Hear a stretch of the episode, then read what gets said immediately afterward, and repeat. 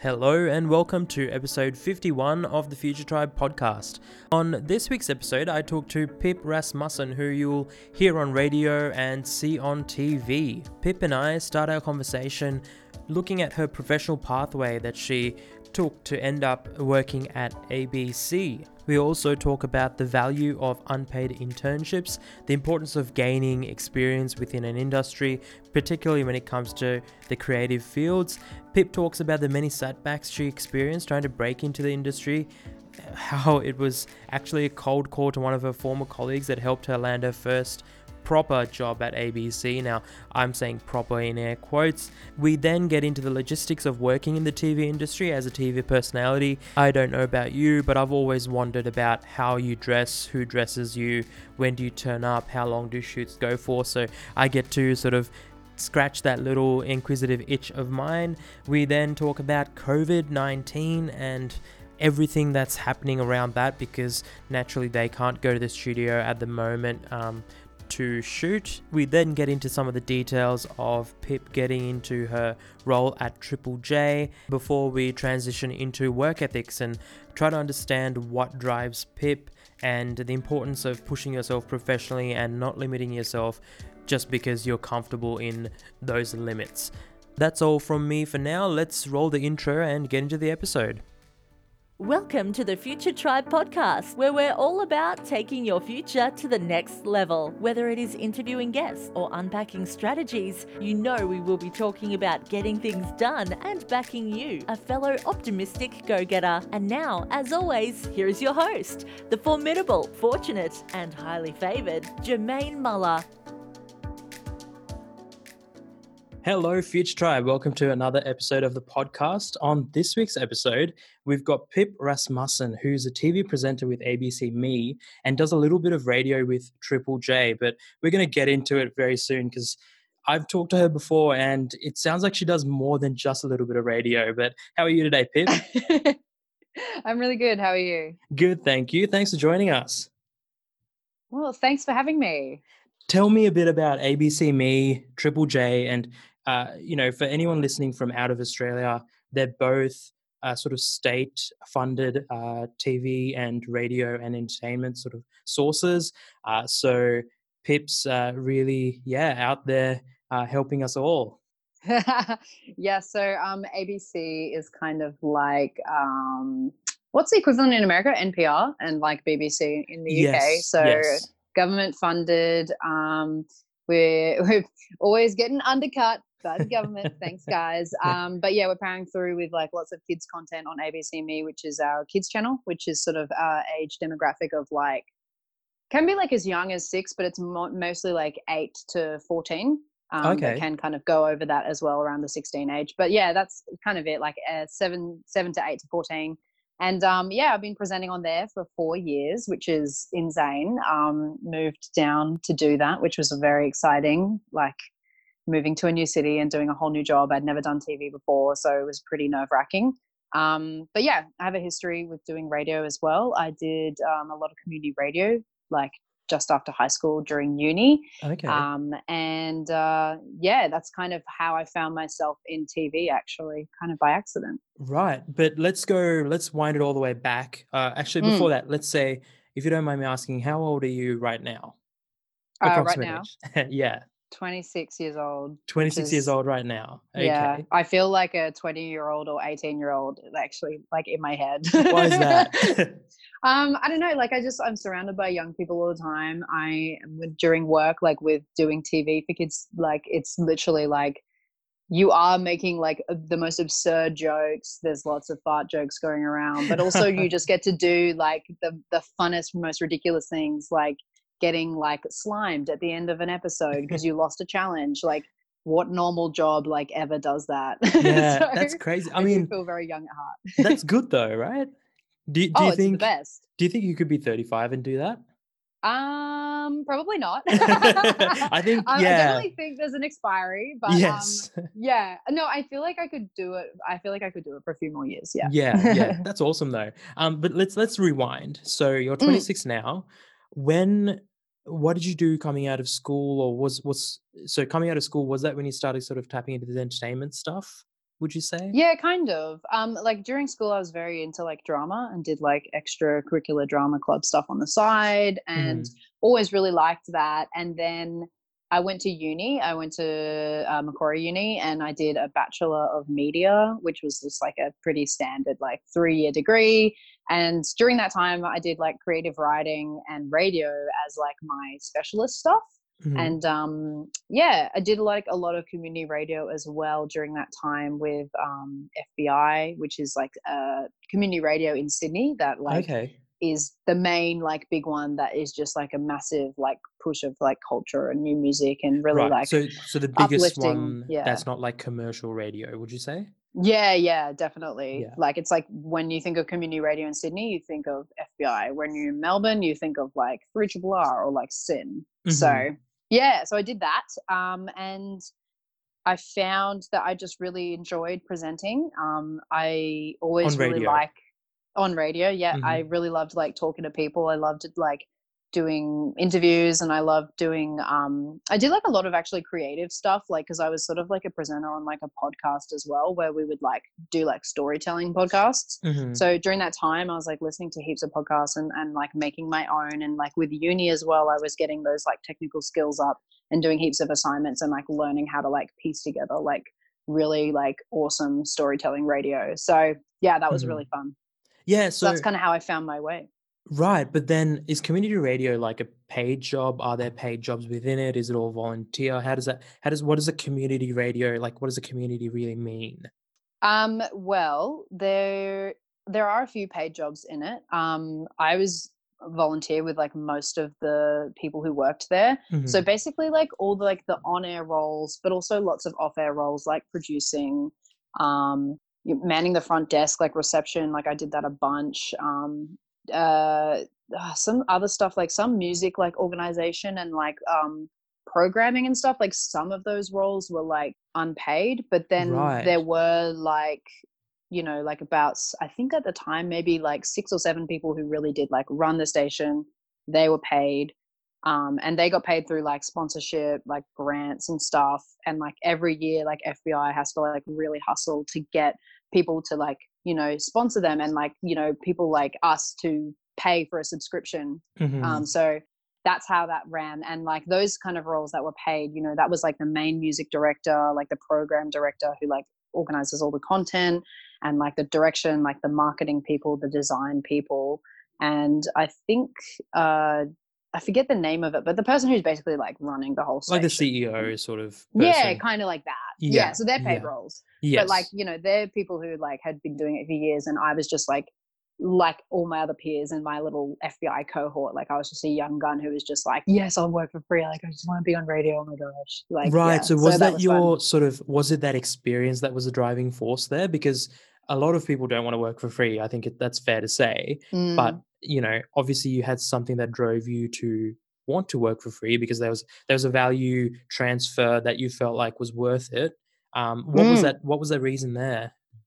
um that's a good question. I think there's a lot of things. I think like um the driving force for me to want to be there and do that was because one it was such a hub of culture and like just really cool artists were coming in all the time and it was such a it's such a good like step into that world if you're into music.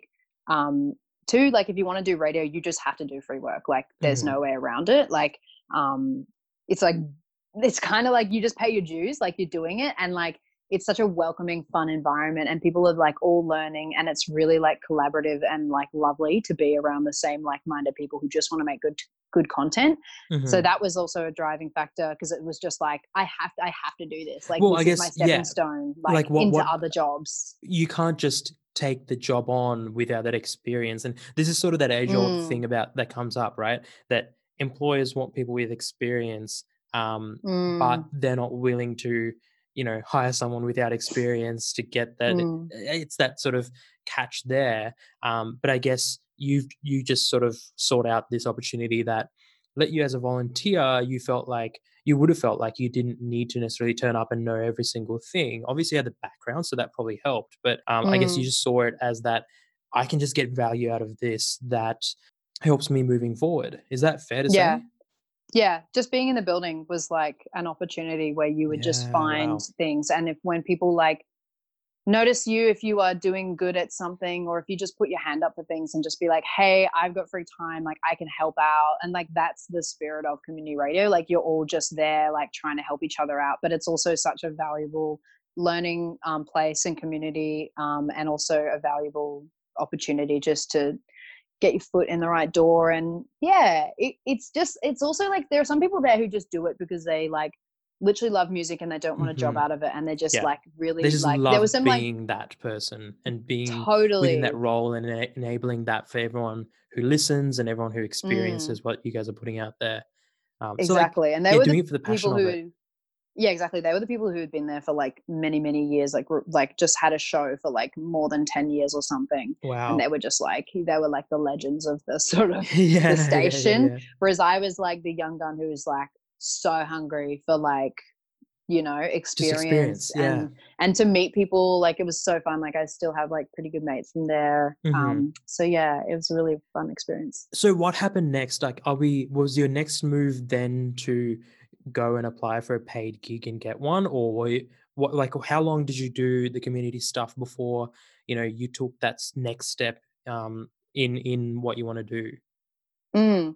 Um, I can't remember how many years I was there. I feel like I was there for a short-ish time. Um, because I oh, how many years was it? Man, I can't even remember. Um, I want How to say old like were two you around three this? years. Like, were you like 19, 20 or? Yeah, I was like 20. I was Mhm. in uni and I I think I was like about 19 or 20. And I think I Mhm. was there for like maybe 2 years and um uh wait, what was the question? it was um actually uh, did I forget the question as well? Um it was when okay like, yeah how did you get when when what was that next point? step? Yeah. What was that next step? Like what what what happened? Okay, so what happened was I was uh I was working, I was volunteering there for like two to three years, doing different things, moving around a little bit, and then I um one of my program director at the time, Caroline Gates, who is a legend, um, saw this thing come through on like an email being like, "Hey, ABC uh, three at the time, it's now me, um, uh, looking for uh, presenters and they're just doing an open call, like an open cast to like the whole country. She was like, I think you should do this. And I was like, okay, yeah, I will. Um, and then I made a video and then I sent it in as like my self tape, my audition. Mhm. And then they really liked it. And then they flew me down to Melbourne to audition in person. And then I didn't get it. And I was just like, oh, okay, that's cool. That was fine. I had such a fun time. I literally just could not believe that someone flew me to do like a job. I was like, Mhm. what so hell? Like, expectations were fairly low in terms of outcomes as well, would you say at the time? kind of, yeah. Like I wasn't expecting it and I'd never done TV. And I just Yeah. like, I just was just like, whatever, yeah, this is fun, I'll do it. Um, and I was working at Pumpkin Patch at the time, and I remember like telling my workmates and being like, "Ha, like I'm going to Melbourne, woo, yeah. see you suckers." then I was back, and I was like, ah, Hello. didn't get the job." but um, But yeah, what happened no, there? It was crazy. It was crazy. So I went down, I auditioned. They really liked me, but they were like, "Yeah, um, you're really great. Let's keep you on file, um, and we'll go with some other people." And it was fine. Came back, did more FBI stuff, and then I got a job at like a digital marketing agency, and I worked there for like nine months. Um, and then that wasn't right for me, and we went our separate ways. And um, and then I got a foot in the door at Triple J as a receptionist. Um, and that was because I heard that they were hiring like internally. And at the time, um, like I was fortunate enough that like my dad had was working at ABC and he was like, Hey, they're looking for a receptionist for like three months. And I was Mhm. like, Oh yes, like, oh my goodness, this is like my dream to work at Triple J. Like I want to be in there. I don't care how. you I'll didn't care that it was a receptionist. Like yeah, yeah. yeah, you no, just want to get in So that building. I guess, and, and, yeah. and going off what you'd seen with community radio, you just knew that that same atmosphere or the same rules sort of applied at Triple J in the sense that if you were in the building, you were you were sort of in amongst it. So you you you just knew that you just needed that foot in the door. Yeah, hundred percent. Like, and that was it, and that was like a massive opportunity, even though it was just a reception job. But I loved Mhm. it. Like, I turned up every day. I was like the happiest person there. Like, people would come in. I'd be like, "Oh, how you going, Alex Dyson?" Like, "Oh, what a great day to be alive!" Like, it was like when Matt and Alex were on, so it was just so great. And I was there for three months, and um, it was just like a cover thing. Yeah. And then it was coming up to the end of the three months, and it had been like a, I think it had been like a year or like maybe two years um, after I had auditioned first for ABC. Three. And I was like, oh man, I'm about to be unemployed again. Okay, great. Um, what am I going to do? So How old you I- now? Like, are we Um, 22 ish? Okay, so if I I went down in 2016, I must have been yeah, like 22. Mm-hmm. You're better at this timeline and age thing than me. Like I literally need a map. Like I have no idea. My life is I'm just, just- blurred. I'm just guessing and throwing numbers out there. So you're 22, you're about to I be think. unemployed. You've done like a, a three month cover, you know, when someone's on Yeah. mat leave or something. And Something like that, yeah. where, what, what are you doing now? So it's been two about two years since ABC Me and Yeah, I think it was like. I think I first auditioned in like two, 2014. So I think you're Mhm. right. I think it was two years. So I was about to be unemployed and I was just like, screw it. Like I will email, um, uh, I will email this lady who I met on that audition. She was like the executive producer of the whole channel. And I was like, all right, cool. Send an email, was like, hey, how are you guys going? Um, I'm good. Also looking for work. Do you want to audition tape? Do you want to self tape? Like, is anything going? yeah. Love to hear from you. See you later. Bye. And then she got back to me like strangely quickly and was like, actually, we are looking for new presenters. Why don't you send something through? And I was like, oh my gosh, yes. And so then Uh-huh. I did. And then I got a call and I was like, I remember where I was. I was like at the reception desk, like just chilling, doing my job. And then I got a call um, from this lovely um, EP, Jan Stradling, um, who was EP at the time, not anymore. But like she was just like, yo, like, we'd love you to come down and audition. So Mhm. I did. And then they flew me down again. And I did that whole thing That whole and that was really fun. And then I went back, and then I got a call again while I was at work, um, and she was like, "Yeah, we'd love you to come to Melbourne and Whoa, work like you've got the full-time. job. like you've got it." And I was just like, "Man, like I can't Yeah. tell you the like the elation that I had from that phone call. Like you know, one of those phone calls that you're like, low key may have changed my life. Like yes, ma- yeah. Like majorly, this is like this has changed Yeah. the trajectory of everything that I had in front of me. literally." Yeah. because I did not wow. like I was not trained in TV at all. Like I knew Mhm. radio stuff. I didn't do like YouTube videos. Like I was just like I don't know like what sold it for them, but I was just like, oh my goodness, like I can't believe this is happening. Like I'm gonna work in TV. How do I? How do I even like? I Like, what do I do? Yeah, present. yeah, like, what- what you know, do? do you turn up with the makeup done and ready to go, or do you turn up and do that? Do they do all that to you? Like, yeah. who picks the outfits? Um, these actual questions that I have for you. Who do, who Oh, who does all that stuff?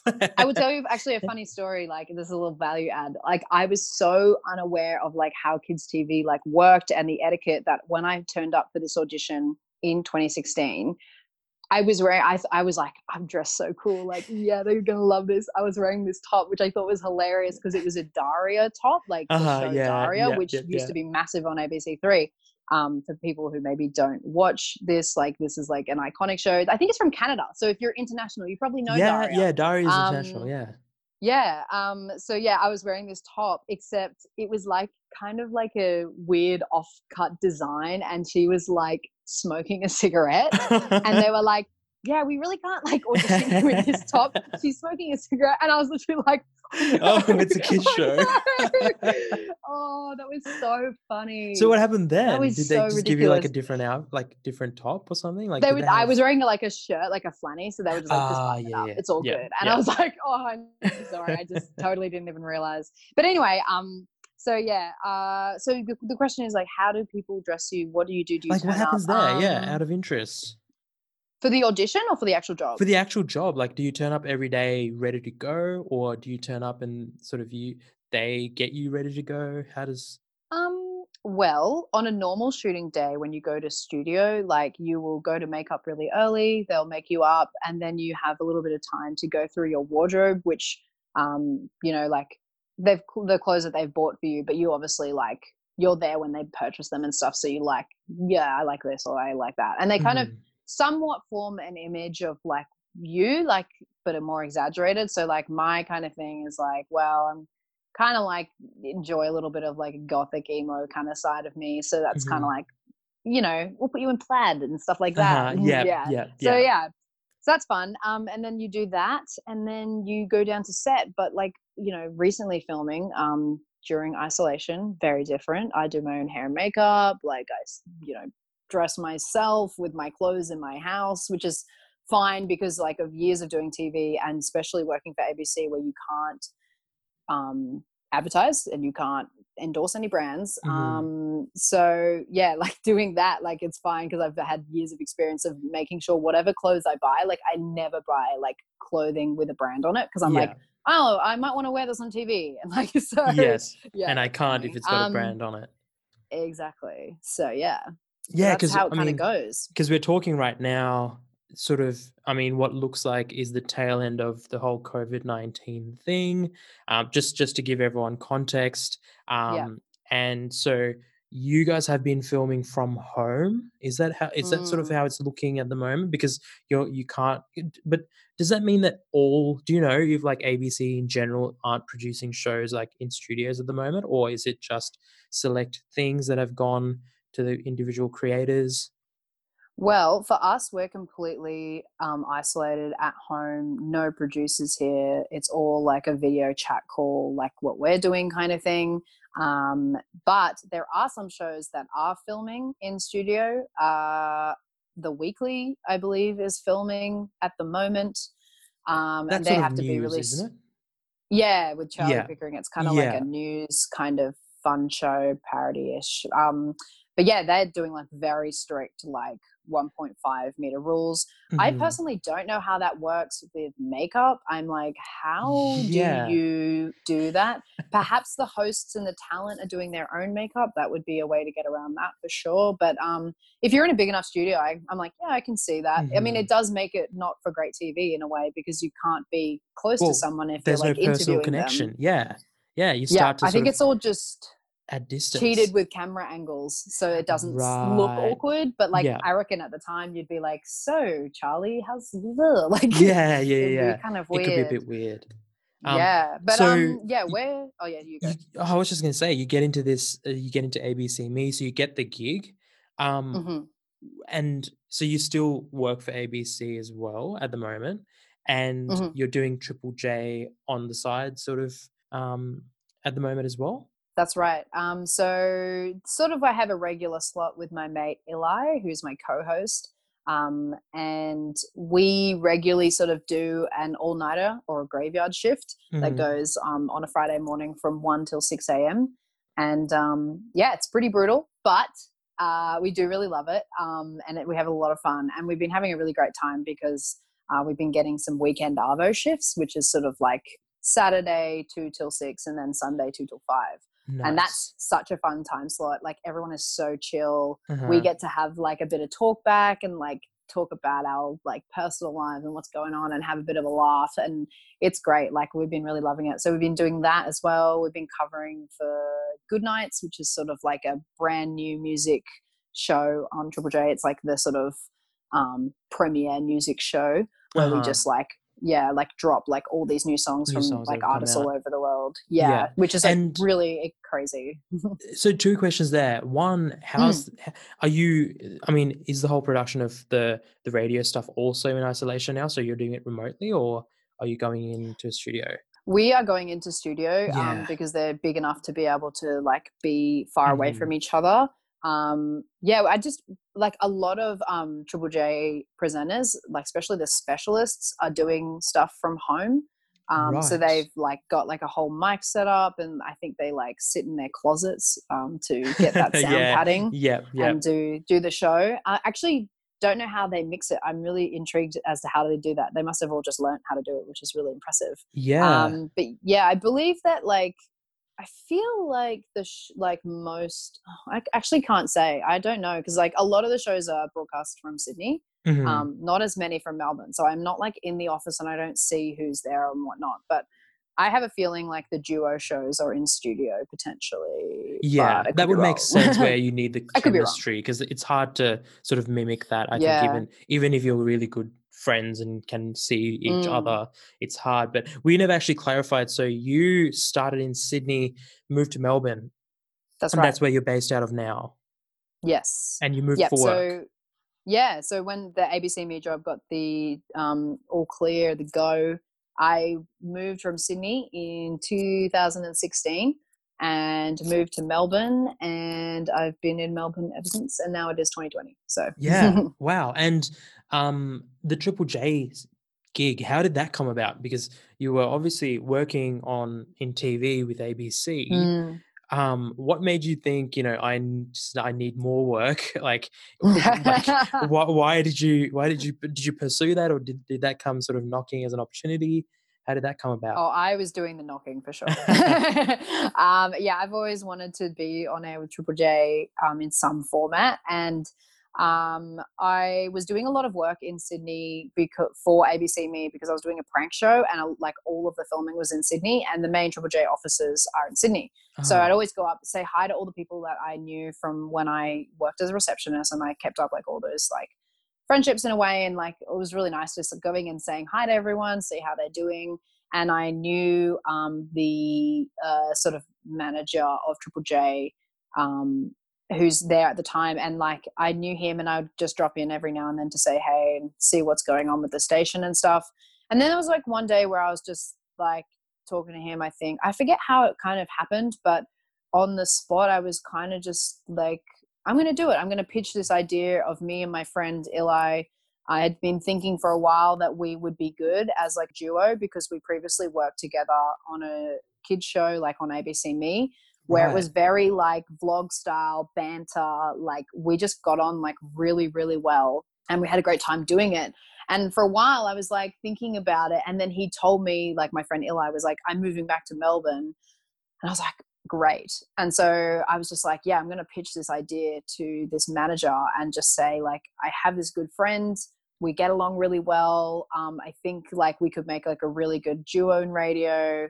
And it's sort of just like he was just really interested straight away. I like showed him some clips of like us together and like Mhm. working together in the tv sort of thing and then told him a bit about him like and yeah he was interested so then it kind of just like organically grew from there where he was like all right put in a demo and then we were making demos which is um where you basically just make up a fake show or you just get a, an old playlist and you sort of go through and um, hit record on like the studio and just like do it as if it's a real show. uh-huh. So that was fun. Um, and then we had to really quickly learn how to panel, which was scary. That's like um, mixing and like, you know, yeah. bringing in songs and sort of yeah, yeah, coming out of uh breaks and stuff like that. exactly. So like pushing buttons, um, hitting promos, hitting songs, turning up Yeah. the mics when you're talking. It's like I had some experience doing it, obviously, with like as I said, with community radio, like which Mhm. was really handy. Like I can't tell you, like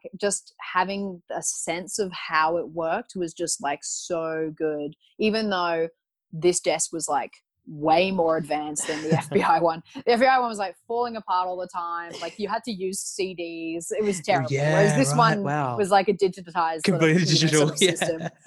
Yeah. In I mean, you have a CD 2016, as a that's saying a lot. yes yes but Yeah. everything's more digital and more sort of up to date but i guess that's what you that that's the difference between the levels of funding that they they receive and Mm, um and you know i imagine that triple j is much closer to like a commercial setup um than than a community radio setup yeah, hundred percent. It's like really good. Like the studios are really awesome. And um yeah, so then we learned how to panel really quickly and then um we did a bunch of demos and then uh we got offered sort of like a weekend slot over summer. So Mhm. all And the regular this? presenters pardon? last year was this 2019 or Yes, this is the end of 2019. So around like November last year. Um, and it is currently May now for people listening yes in the future. may 2020 Um, Yes. So November 2019, I came back from doing a bunch of stuff with ABC Me, and then we kind of just went straight into like doing this summer thing, and it was like really intense to learn so much so quickly. And the the guy, the manager of us, Ollie, was like, um, I think he said a bunch of times, like in an email, in person, he was like, I'm expecting like a meteoric rise from you guys, like to be up to to get you gaffed up to be able to go on air like properly, like you like we're gonna like hustle. And I was right. just like, yeah, yeah. oh my gosh. Like so this meteoric rise is that the the the guy who knows what he's talking about is sort of saying he expects you guys to like basically just upskill yourself like unbelievably to be ready for prime time. Um, which would have been scary at the time. It was because like we had just been doing mid dawns where not many people listen, as you can imagine. There's a lot of shift workers. There's Uh-huh. people up who are partying. So that was always like that's always like really fun and good because you get to learn the ropes and you don't feel as much pressure. But like yeah, moving from that sort of slot to being like, hey, I really want to give you this like summer weekend thing. It's like every weekend, the whole summer, while the regular presenters are all taking their holidays. Mhm. Um, I think you guys are gonna be great. It's just that like you need flying hours before I feel like you know confident. yeah. I mean, And- I feel like he secretly was confident the yeah, whole time, but for like sure. Oh, I'm sure there was confidence there, but I guess it's just sort of yeah. saying, you know, but things need to sort of just. I mean, radio's on the fly, you know, live, right? Um, it's not Mm. um, as far as far as I know, the the songs are about the songs and the promos are about the only things that are recorded. Everything else, you've got to sort of make it just happen. Um, And I guess I'm sure he was confident, but you know, he still had to just. It's one, one Yeah. of those, you know, like a teacher who knows that you can do it, but just need you to know that you need to work to do it and to get there. A hundred percent. Um, that's That's he was trying exactly how it felt. Like it was like a teacher who believed in us, but was also just like pushing us to be like, "This is your, this is your opportunity. This like, go for gold." Yeah. Yeah, Yeah. yeah. So, So, yeah. that that was uh, about six, six, seven months ago now. Um, Yeah. And so you've you're still on Triple J while you're doing the ABC Mm. Me stuff during the day. Is that sort of how it's working? So you're doing nights Yeah. and weekends, and then weekdays and days. Yeah, I'm in this like really um, fun period of life where I'm like got so much work at the moment. Um, so I do That's, ABC that's Me, like- sarcasm in her voice for for, for you like- you who can't see her facial expression to really really hammer that at home. It's a bit of sarcasm. I'm like grimacing because I'm like, why did I get myself into this position? And I'm like, no, the hustle is good. This is what we need to do. Um, but yeah, like I do ABC Me four days a week, and then um, that's like working during the day. And then on a Thursday, which is my last day with ABC Me, I do that whole day. I finish, have some food, go to sleep, and get back up again, and then work all night Oh, for like six hours, seven hours, and then I go back to sleep, and then I have Friday, Saturday, Sunday to recover, but mostly it doesn't take that long to recover. It's fine. But um, yeah, that's kind of the regular thing at the moment. But as I said, um, you know, like a lot of presenters have been, I guess, taking some time off and moving around and doing different things. So they, I'm getting emails and calls like all the time, being like, "Hey, can you fill in on this weekend, like this date, this date? can you do this nice. show?" Yeah. which is really awesome. And then in that case, when that happens, we get a prep day to like on Friday, and then we go on air Saturday and Sunday. And then when that does happen, I'm working like Full you know, time. 11, 11, 12 days straight, and then I have a break, and then I start again. So it's pretty intense. But um, like at the same time, to give context to everyone, if you're listening in the future, like you know, a lot of us and a lot of our friends don't have jobs. You know, a lot of my Mhm. friends, especially in the music industry, who are like gigs are dried up. You know, retail, hospo, everything, and like that's the thing about this period. I'm literally like, man, I am so overworked, but also I am hashtag blessed. Like yeah, so booked fortunate. and blessed, Yeah. which is crazy fortunate during this time. So I mean, can't complain. you know, because one could say that even at the best of times, um, the entertainment industry is uncertain at the best of times. And then you add, you know, like you said, all these fallback opportunities that you might be trying in music, trying in entertainment, and the fallbacks, you know, your cafe job, your hospitality job, your retail job, those have dried up as well. And then you're left in a position of, you know, really hoping that you have savings because otherwise you're sort of in a in a really rough spot. But um I've got a bit of a curveball for you. What what do you Oh. What do you think drive like has created this drive in you? Like, are you have your parents always sort of been reminding you that you got to work for what you want, or like what what what sort of or did something click at some point, or have you were you like this through school, sort of just saying I'm just going to put my hand up as much as possible? Where does this come from?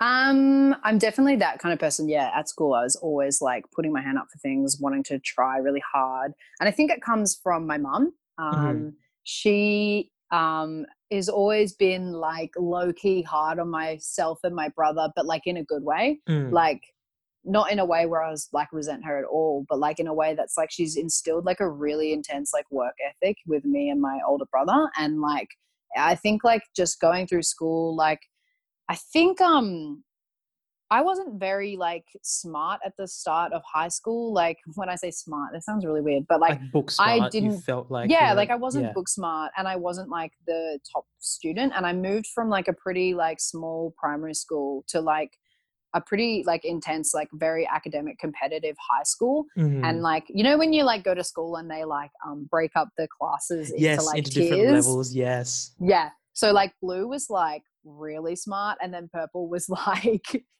y'all dumb. Like, yeah. like, it's embarrassing. Like you need to study hard. So like I was in purple and that was like low key. I was like, okay, cool. Uh this is funny. I was with my purple mates. So we were always like, hey, we're the dumb ones. Yeah. then like yeah, like going up through school, like I worked like really hard to get good marks. Like it didn't come naturally to me and I had to like study really hard. And I think my mum was a major component in encouraging me to do that and to really like push myself and like have like really good um work ethic and like uh ability to like co- like not, not like compartmentalize but just like um manage i guess. Mhm. like a lot of um, kids message me over my instagram and stuff asking for advice about all sorts of things like bullying and like school and like learning disabilities and stuff like that. And they're like how did you like do school? And i'm like man it was just i was so good at like knowing my time and like like studying really well and giving myself breaks and, and like Mhm. stuff like that so you like so- knew yourself well and how to how to set things up so that it worked for you versus Mm. just sort of going in blind and not so you sort of i guess you were very good at probably like talking to yourself and realizing okay now i need a break or i need to set it up in such a way that i get the most out of this study sesh where you know you're not Mm. coming out of the other end really tired and thinking why did i just do this not remembering anything but you know optimizing things that worked so that it worked for you Yeah, hundred percent. That and also like I probably I don't tell kids this like over messages like when I give them advice and stuff, but like probably was like a bit of like a fear of failure kind of vibe Mm. as well and like disappointing my parents and like I hold my parents and like I hold them to like such a high regard like I respect them so much and we have like a really good relationship which is amazing because like not everyone does have a great Mhm. relationship with their parents but like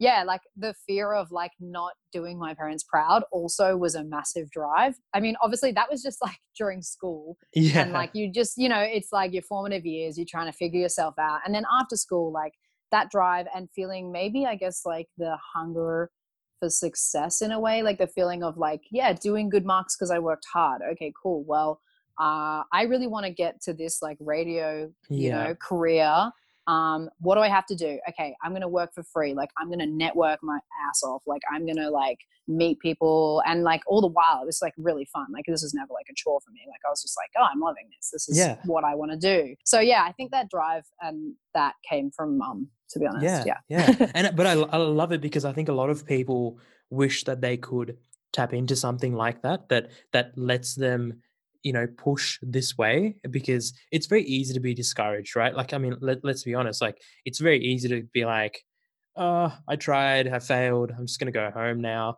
versus like Yeah. i tried i'm going to keep trying and i'm going to keep trying and then you know what part of sort of what you've told us is that there was also like opportunities where you were just like hey i'm going to be almost annoying and be like do you have any opportunities for me and you know like i know you're busy but like is there anything coming up? And i guess it's it, we don't we don't need and you didn't need a license from someone permission to sort of do that. You just sort of felt like you should go out there and do it. And i i, I love that personally because like instead of making excuses you almost did the opposite. You almost sort of you know um gave yourself the permission to not make an excuse and just go out there and sort of ask questions and and just put your hand up multiple times by the sounds of it Mm. um where you know um it could have been very easy to sort of go oh, I'm just not cut out for for TV, or I'm just not cut out for this Mm, kind of thing.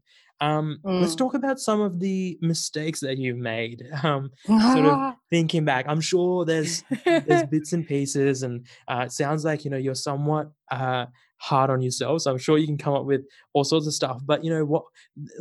Let's like thinking back. What what things do you do you think were I mean, not necessarily mistakes, but things that um, are tips to look out for if you're if you're doing this sort of thing, uh, or if you want to chase a career in in a similar field. Um, what Mm. what comes up? Because I mean, I don't think mistakes probably the wrong word because it's it, it would have been sort of a learning or teachable moment for you.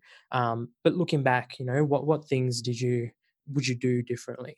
Oh my gosh, that's like a really hard question because I think you're right. Like the mis- the word mistake is kind of like pretty heavy. Like I kind of don't think I would change anything hmm because I'm happy with where I'm at now. But at the same time, like there's always room for improvement. So um, I guess like a teachable moment would be um, always be like yourself, which sounds really, really lame and sounds like every motivational person ever is just like, be genuine, like be yourself. and they'll And love just like, you if you're just yourself. yeah, Yeah, yeah. yeah. I think like something you said before actually really resonated um, with the like how you were like, oh, maybe it was kind of annoying, like you were annoyingly like asking questions and stuff like that and being in people's faces. But like, um, yeah, that is actually like one of the most valuable things to do to be like in that moment, like not not not getting people's faces or anything because that's just rude, but like um oh how do i want to explain this? This is like a hard concept that i'm only just thinking about now. Well, well, I guess it, it's it's sort of that thing where like you're not owed anything, so they don't they don't owe you a response, and you're not you're not sort of you're not you know annoying them. You're just sort of pushing to get something for yourself, not get what you want, because that, that almost sounds a bit bratty. But I guess it's just realizing that you know. Uh, when a no's a no, and when a no's a maybe, and knowing Mm. when to sort of push. yeah i think just don't be afraid to ask questions and don't be afraid to knock on doors i think that's like one massive takeaway thing and i think i've never made the mistake of not doing that i feel like i've done it like enough and i'm like well i could be doing it more for sure like but like yeah never be afraid to just be that person like asking those questions and always putting your hand up for things um because i found that like people are like attracted to you in that way when you are always up for something and they like that quality in you like hmm and that's what i found with my experience is that people liked that i was like always up for something like I, i'm like down to try anything Mm. um, even if it was to the discomfort of me and like that there is a lot of moments like during my career in a sense where i'm like whoa this is kind of like a little bit uncomfortable for me to do like i might be a little bit embarrassed about something Like um, you're out of your depth, stuff like that, or um, maybe not so much like out of my depth, but more like an embarrassment vibe because like right, with like as in yeah. I'm portraying myself in this way, but it's sort of like I sh- yeah, I should almost be like getting slimed. I guess is takes takes getting used to. yeah, yeah, getting written into scripts of like, you know, you have to do this or you have to be out in public and, and do this in front of strangers. And it's just like there's a moment where you're like, ah, I really like kind of don't want to do that. But then you put that behind you and you are just like, look, this is gonna look good on TV. hmm And kids will like this. hmm and you just have to like let that part of you go and there've definitely been a few times where i've been a little bit like i'm uncomfortable doing that and like maybe i could have just been a bit more receptive to the idea of it um i don't know if that's helpful for anyone who's listening No, because I, I that's such a niche thing but but I think that that comes up in a lot of times. Like, I mean, you know, in in almost any profession, there there comes an opportunity to you know be thrown in the ring for like public speaking or like making an announcement. Um, and I and I'm just thinking back for the to you know just all sorts of roles where where someone goes, oh Jermaine, can you just say a few words like out of nowhere? And I'm like. I don't, I don't, I don't like public speaking. I'm quite the opposite. Like I'd be hidden in a corner, even in like a Mm, public setting but you know that's effectively what you're talking about it's sort of just just sort of going okay this might be uncomfortable but i'm going to do it and then you do it and realize that at the end of the day no one and i, and I love saying this and it, i don't mean it in like a, a mean way but like no one cares as about something as much as you do, especially when it comes to yourself. Like, Oh my gosh, yes. people don't even pay attention in a lot of cases. Like, you think that, you know, oh, I walked around with, I don't know, some chocolate on my face. Chances are people didn't even care. Like, no one noticed. Yeah, I Um, know what you mean. That phrase of like where um when you talk to people about like whether they're like, "Oh, I care so much about what people think of me, and it's like, trust me, like people are so much more worried about their own projection to other people that they're really not thinking about what you like, them what you're being like. They're more worried about what they're being like. Yeah. And like, I guess that's exactly what you're saying. Like, yeah, Yeah, you have yeah. to in any career, you have to push past that feeling of like, oh, I'm looking like an idiot right now Mhm. um, and you just you can't let that overtake you and you can't let that doubt like make you falter because yeah people are attracted to the most genuine people and the people who put themselves out there and yeah if you can have a good time doing it then hell yeah like well, and try and have a good time, right? I mean, yeah um, your your industry. I mean, most industries are are of the nature where, like, if people realize that there are flexible individuals who who say yes and and put in their best into you know something that is adjacent, that they're going to ask you. You know, I can think of like almost any industry would have instances like that. Like, you know, if you're a if you're a waiter um, and they suddenly ask you to wait for a really grand function and you have not not done that before but if you're if you're Mm, if you're the kind of person to put your hand up guess what? They're going to turn around to you every time they're short on you know some a- a- a staff for a bigger event or in in your case uh, they turn to you when they they're short on staff who present x y z niche of entertainment um, Yeah. where they turn to other people and go oh, they're probably going to say no. They've like very much shoeboxed themselves into this one area. We can turn to pip and pip will probably just give it a go at the very least. She'll just say yep i'll give it a go and then just turn up happy not like turn up like oh i can't believe i'm being forced to do this. Um mm, just just i guess grab it with both hands and then mm. give it all you got That's it. That's it. Like that's the main thing about like what I've learned actually from this industry. Um, and you probably recognize it as well when you see people on TV or in any media where you're like, man, they're not that great. Like they're not that great at their job. But you know why that they're there is because they turn up on time, they have a good positive attitude, and they're easy to work with. Like it kind of doesn't matter if you're bad at it because you'll get good at it like Mhm. the more practice you do you get good but if you are the person who is like really reliable and people like to work with you it's like you're good like you could work anywhere you want as long as you're easy to work with Thank you for listening to the Future Tribe podcast. If you enjoyed this episode, please subscribe and leave a review on your podcast app.